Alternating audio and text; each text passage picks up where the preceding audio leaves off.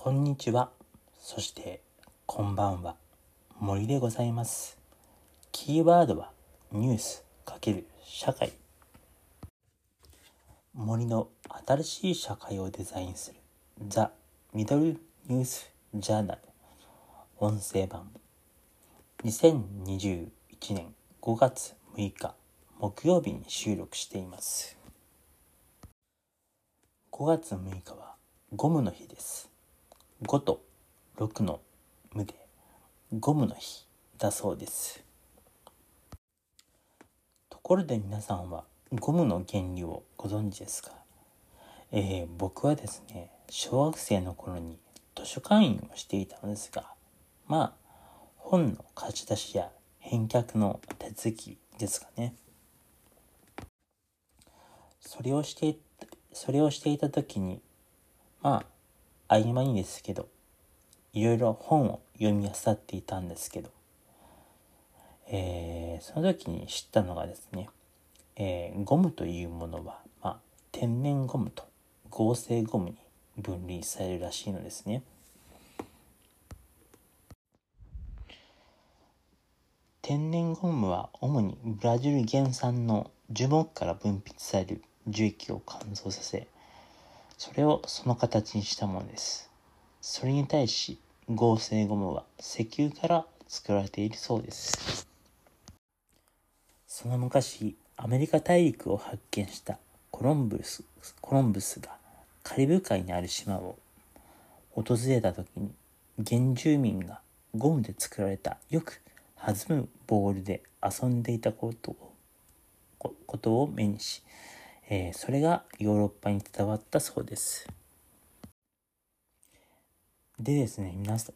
皆さんは最近はガムは噛みますか、えー最近ではガムよりもなんかグミとかが人気らしいんですけど、えー、もともとはですね、ゴムもガムも、そしてグミも同じラテン語やギリシャ語を語源としているんですね。ちなみに英語ではガムもゴムもどちらもガムと発音し、オランダ語ではガムもゴムもゴムと発音するらしいです。えーさらにですね、ドイツ語ではガムもゴムもグミもすべてグミらしいですね。えーこれ日本の外来語あるあるなんですけどそれぞれが別の国から伝わってその言葉がそれぞれ定着していたまあ外国語を勉強するときにその単語の語源まで勉強すると、えーまた別の違う言語も学べるということは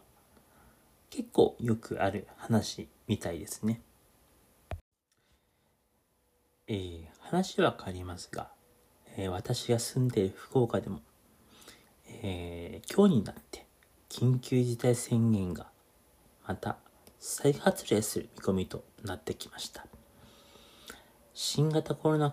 感染者が徐々に蔓延してきまして、えーこれですね、人口比で計算すると、大阪や東京の2倍から3倍にもなるそうなんですね。特に私が住んでいる町は、えー、と本当に田舎なので防災無線が、まあ、ちゃんと設置されているんですけど毎日5回ぐらいはこ、えー新型コロナウイルス関係のアナウンスが行われているんですけどちょっと微妙に音量が小さくて低くて全く聞き取れないというちょっと残念なところもあるんですけどえーさらにコロナウイルスの感染者が蔓延しています。とアナウンスされているんですけど、えーどのコロナウイルスなんですかね？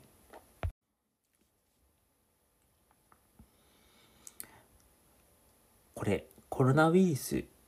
だけでも50種類以上見つかっていましてそのうち人間に感染するものは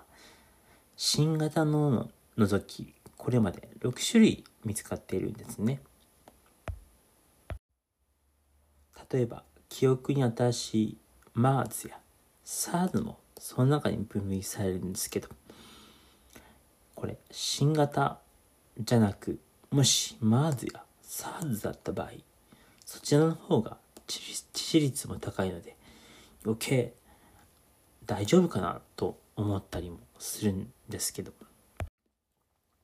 まあ皆さんすっかりコロナ、コロナと騒いでいるんですけど、せめて新型という一言ぐらいは付け加えてほしいと個人的には思っているこの頃です。それぐらい言葉に敏感になってほしいなとちょっと思う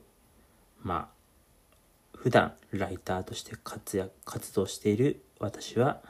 思うのですが、えー、さて本日は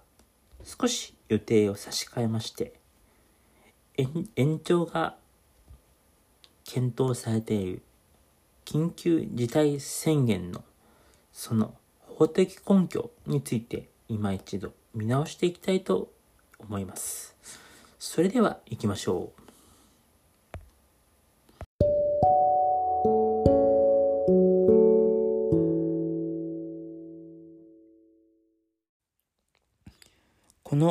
緊急事態宣言はそもそも2012年に交付された新型インフルエンザ等対策特別措置法に基づいています。この措置法というものが後々重要となってくるので覚えておいてくださいね。この新型インフルエンザ等対策特別措置法は新型インフルエンザ等ですね、などと言っても良いかと思うんですけど、えー、これが蔓延した場合を想定した対策をしていてですね、えー、対策の実施に関する計画、発生時の措置、そして緊急事態措置などについての特別の規定を設けた法律です。その後、昨年の3月13日にこの法律が改正され、今まさに蔓延している新型コロナウイルスが、この法律の新型インフルエンザと同等とみなされ、これが法律の等に当てはまるかと思うんですけど、特措法に対しても適用可能となりました。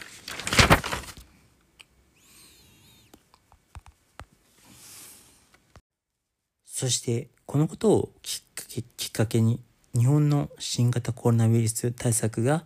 本格的にスタートしたわけです。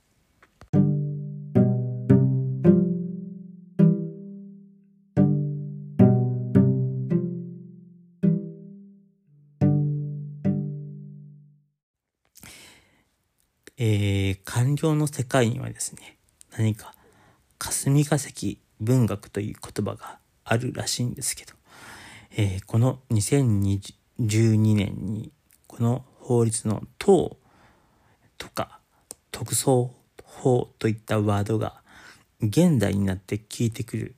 ということがまさに日本語の恐ろしさというのか法律の恐ろしさなんだなんですけど、えー、果たして日本はこの時点でこのコロナ禍を予想していたのでしょうかね。まあ、予測していたのなら、PCR 検査の数の数も、病床の確保、ワクチンの生産とその確保も、そしてその接種状況もうまくいっていたと思うんですけどね。はい。番組の感想やご質問も随時お待ちしております。次回はこの緊急事態宣言のその中身についてもっと深掘りしていきたいと思います。最後に私、森はコンテンツ配信プラットフォームのノートやウェブサイトでも随時執筆活動を行っております。そちらもどうぞよろしくお願いします。それではまた皆さんさようなら。